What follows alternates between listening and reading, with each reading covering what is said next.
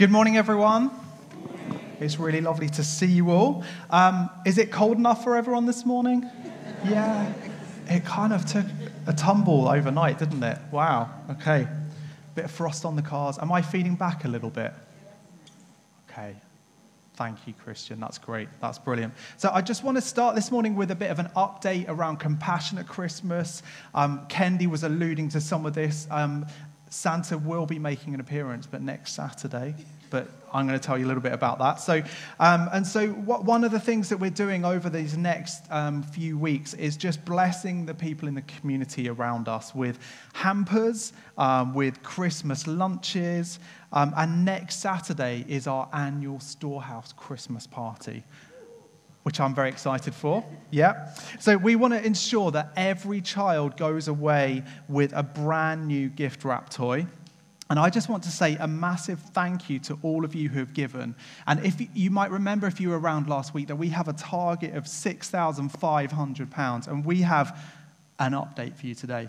If I could uh, get the drums out, then I would, but I think we've got an update slide here. There we go. That's good, eh? So we are getting very close to that target. And so we're 69% of the way there, which is amazing.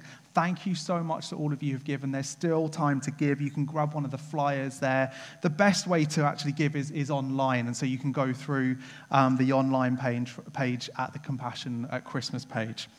Um, and, and also, I just want to say a massive thank you to those of you that have agreed to kind of um, give some of your time for the Christmas party next week. Um, we're just putting some finishing touches to the, all the arrangements, but we do still need a few more people who could give their time to make this a success. So there are some flyers on your seats beside you. Can you grab one of those? As Michael said last week, not, if, you, if you can see a few of those, brilliant. Uh, Michael shared that it just makes everyone look silly when they uh, wave it in the air, I think he said. But I don't think you look silly. I think it's a good look. So um, thank you. So there's a few of those as well. You can still be a part of this um, by helping us on Thursday, the 30th of November either in the morning or the evening to help, sorry, the morning or the afternoon to help us set up. Or you can help us to set down after the party on the Saturday but particularly we need a few people to help serve at the party. So it's next Saturday, um, the 2nd of December, from 9 until 1. Um, you, you, could help families choose some toys.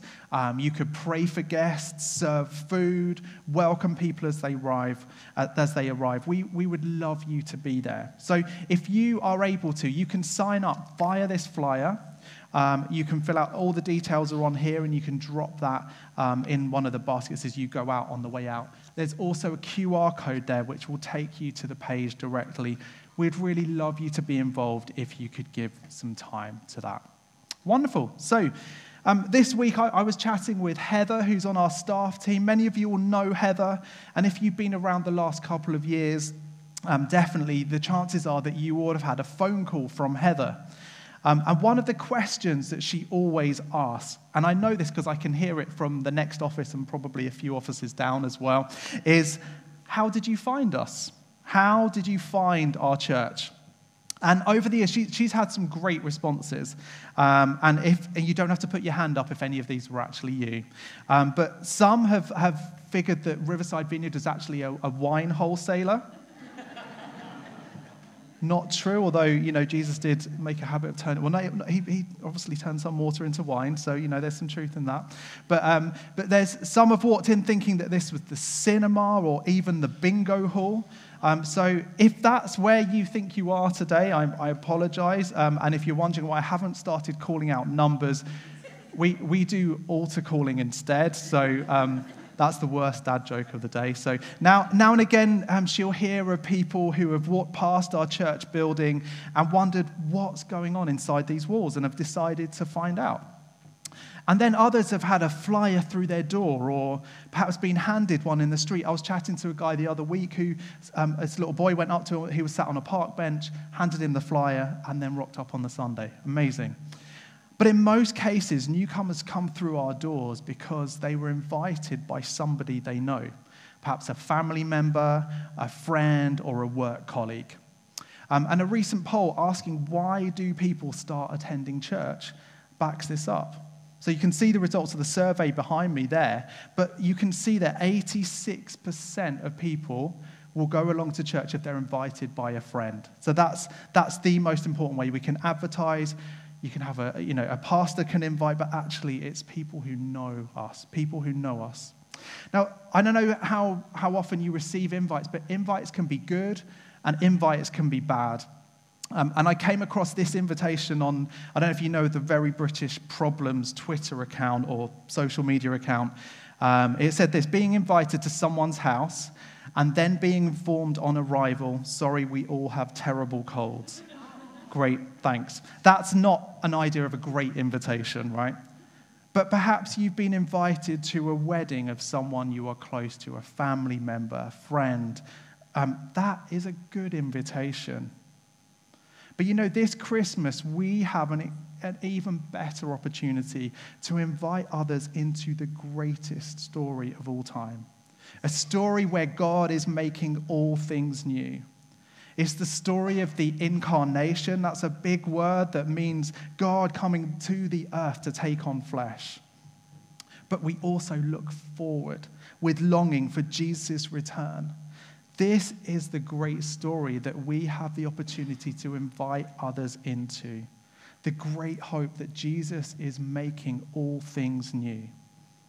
And that's the title of our new series, All Things New, as we head into this season of Advent. Now, if someone has invited you to church today and you're wondering what this is all about, I just want to say that you are so, so welcome. And I hope what I share is helpful to you. But for those of us that have been around church a little longer, I particularly want to help us into this idea of the power of invitation, of how we can invite those who we do life with into this greatest story, the one where God is making all things new, including you and including I.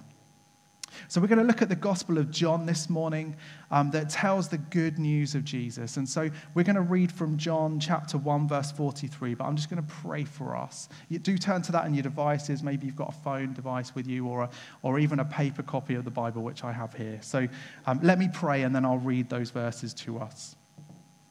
Lord, we thank you so much for your word. We thank you so much that you, the word, came into this world to make a new way that you are in the habit of making all things new. And I pray, Lord, that as we listen, we would hear the, thing, hear the things that you have for us today. May my voice drown out, drown out, and may your voice resound clearly. In the name of Jesus, we pray. Amen. So we're going to read from verse 43 this morning. It says this The next day, Jesus decided to leave for Galilee. Finding Philip, he said to him, Follow me. Philip, like Andrew and Peter, was from the town of Bethsaida. Philip found Nathanael and told him, We have found the one Moses wrote about in the law, and about whom the prophets also wrote Jesus of Nazareth, the son of Joseph. Nazareth, can anything good come from there? Nathanael asked. Come and see, Philip said Philip. When Jesus saw Nathanael approaching, he said of him, Here is a true Israelite, in whom there is nothing false. How do you know me? Nathanael asked. Jesus answered, I saw you while you were sitting under the fig tree before Philip called you. Then Nathanael declared, Rabbi, you are the Son of God. You are the King of Israel. Jesus said, You believe because I told you I saw you under the fig tree you shall see greater things than that. He then added, I tell you the truth, you shall see heaven open and the angels of God ascending and descending on the Son of Man. There we go. So that's the story of Philip and Nathanael. And I wonder if you noticed what was happening here. In, in verse 43, Jesus finds Philip, and Jesus invites Philip to follow him and in the very next verse, we read that he finds Nathanael, probably a close friend of his, and, and he tells him this good news about Jesus that this Jesus is the one the people of Israel had been longing for, the Savior, the Messiah. And he offers to Nathanael this simple invitation come and see. Come and see. And so we see this, this incredible encounter that Nathanael has with Jesus, where Jesus already seems to know everything about him. And as Nathanael encounters Jesus for, him, for himself, he discovers that what Philip had told him was true, that this was the Messiah. So this morning, we're asking what does this passage teach us today about inviting others into the greatest story of all time? Firstly, I think it's important that we know the good news that we carry. So, in, the, in these words that we've just read, do you notice what Peter, Philip does immediately after Jesus finds him? His first response is to go and find his friend. He finds Nathanael. Philip had discovered something he simply couldn't keep to himself. We have found the one Moses wrote about in the law and about whom the prophets also wrote, Jesus of Nazareth, the son of Joseph. Now, if you, if you read the verses after that, you'll see that initially Nathanael is far from convinced. And from afar, Jesus may have just seemed like another man. From Nazareth, he says. What, what good can come from there? He notes that he's the son of Joseph, a local carpenter. Again, just a regular guy. And whilst perhaps we don't see this full, kind of fleshed out, dramatized version of this encounter, when Nathanael walks away from his encounter with Jesus, he too could see that there was something completely different about him. To claim that Jesus was the Messiah, the one that they had been waiting for, was such a huge statement. And it's not the kind of thing you just throw about. Now, if we go back a few verses in John 1, um, it starts with these incredible words that talk about the wonder of Jesus coming into this earth. And these words might seem familiar to you. I'm just going to read them out. In the beginning was the Word, and the Word was with God, and the Word was God. He was with God in the beginning. Through him all things were made. Without him nothing was made that, had, that has been made. In him was life, and that life was the light of all mankind. The light shines in the darkness, and the darkness has not overcome it. So, Jesus is the Word. Jesus is the fulfillment of everything that had been promised to Israel. He was there right in the beginning, creating something from nothing, bringing life and light to all. He's a light shining into the darkness of the world, a, a light that no darkness could overcome. The promised Messiah and the Savior, the one who would make all things new. And these words point us back right to the beginning of time where the world was still perfect. God looked at it and he said that it was good. But now, for us today in 2023, we only have to open our curtains or we only have to switch on the news or look at social media to see that it's a mess. Wars, stabbings, riots, famine, greed, brokenness, depression, and despair. Like Philip and Nathanael all those years ago, we need a Savior.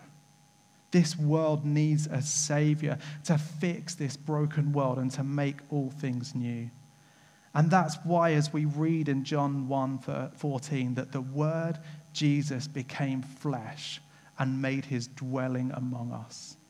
We have seen his glory, the glory of the one and only Son who came from the Father, full of grace and truth. And so Jesus came to this earth, and on living on this earth, he, he provides us, he's the greatest teacher of all time, the perfect teacher the perfect role model, and ultimately the perfect sacrifice for us. And that verse tells us that he enters the world full of grace and full of truth. You see, that's, that for me is the good news of Jesus that he loves us so much, undeserving as we are. His grace covers every wrong thing we have done. But his truth means he loves us so much that he doesn't want us to stay the way we are. That's the wonder of the gospel. That Jesus doesn't just condemn us, but he also doesn't condone us either to carry on. You see, nothing that we have ever done or will ever do is held against us. And yet, he invites us into this new life, a life where he is making all things new. Whatever we have done, you and me, that is what he's doing for all of us. it's grace and truth. Come as you are, but don't stay as you are, as we often say. You know, we need people like you and me to share that good news with those around us. That, friends, is the good news that we carry. Each of us carry that if we've given our yes to Jesus. Just want to, if you want to grasp more of that, if you want to understand the wonder of what it means of Jesus coming to this earth and thinking about Advent as we head into this season, we have prepared a whole bunch of things to kind of help you. So we have some Bible readings here that I think we're going to pass around. So we have some Advent Bible readings that we're going to, um, you can grab one of those and enter into that from next Sunday. And then you'll have seen that Steve Berry is, is doing um, a theology evening. That's going to be amazing. There's also an online one as well. So I just want to encourage you check out all the different things that are coming up around Advent because it's so important that we know what we're inviting people into. This is the good news. This is the story of the kingdom, of God making all things new. And so, as those baskets go round, I just want to move on to share the second thing uh, that I just want to share from this passage, and that's the importance of inviting others to come and see. You see those words in verse 46. When Philip told his friend Nathanael about Jesus, we see that he was skeptical. What good can come from Nazareth? What can be special about a guy who's the son of a carpenter? Philip's simple invitation was come and see. In other words, give him a chance. Don't, don't disagree before you've seen him, before you've met him, before you've encountered him. Now, I wonder if anyone else in this room has come across anyone who is skeptical about faith. Maybe, maybe most of us. Perhaps you're here this morning and you're skeptical about Jesus, about church, about Christianity. And maybe for some of us, when it comes to the church and Christianity, the church hasn't always covered itself in glory. So maybe there's some reason behind that. But there is un- something undisputably wonderful about Jesus.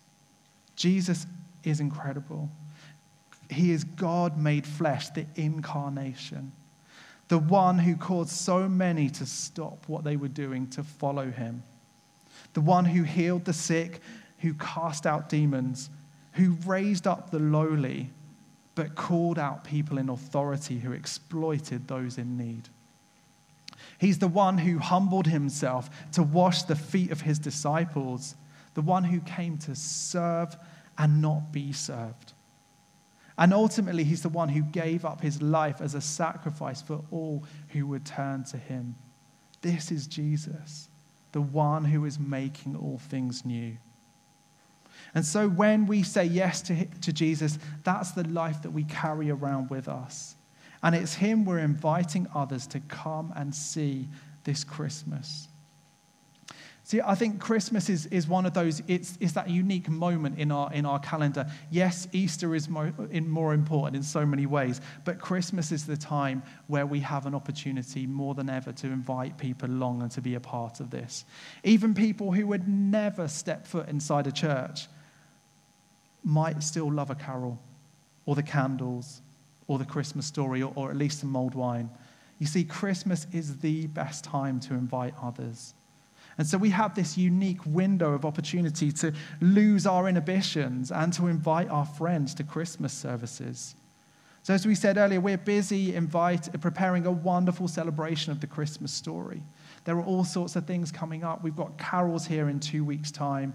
We've got the all age service in three weeks, and so much more besides. Now, we don't know your friends and neighbors, but you do. And so we've designed some invitation cards that you've already, hopefully, you grabbed a pack of those.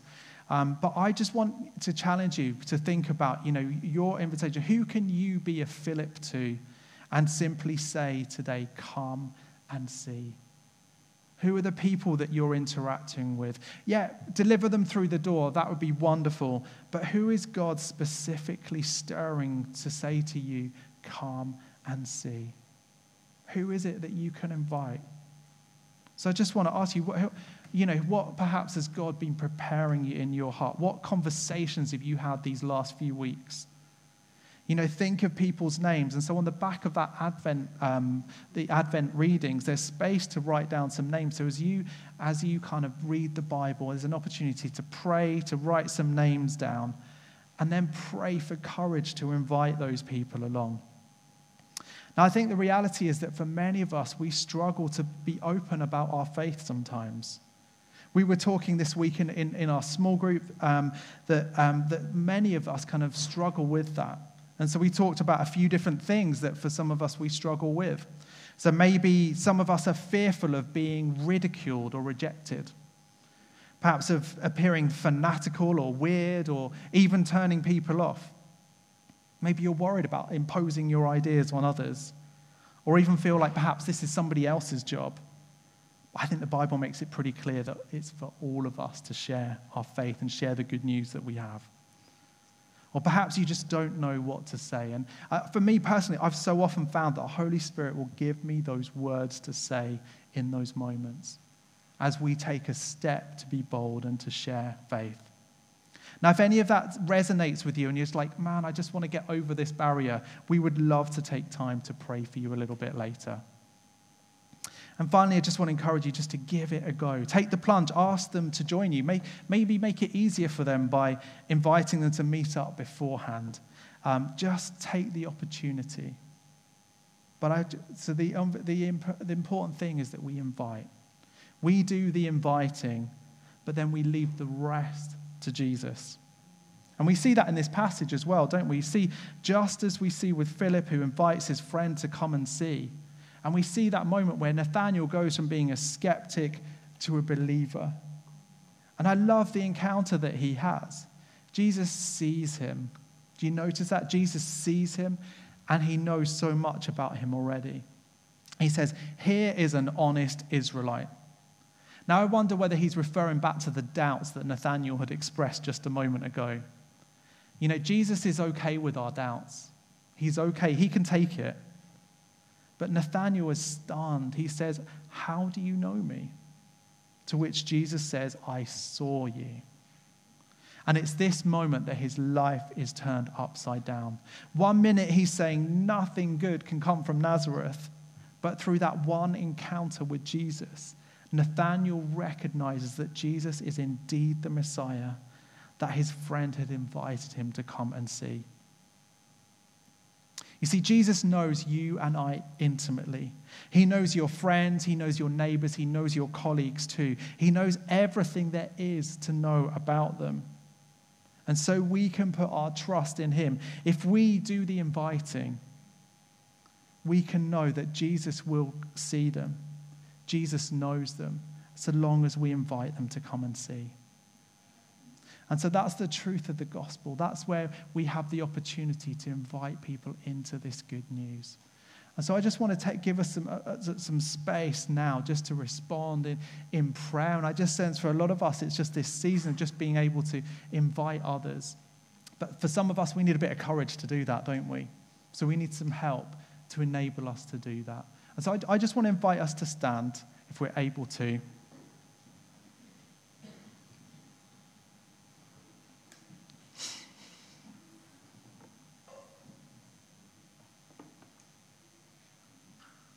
I'm just going to invite Holy Spirit to come. And we'll see what he wants to do amongst us this morning. So come, Holy Spirit. We invite your presence. You may just find it helpful to hold out your hands and just, just receive what he has for you.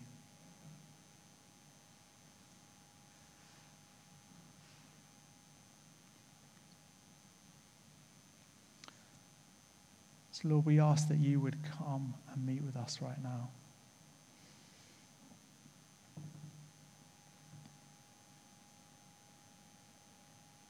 Breathe on us, Holy Spirit.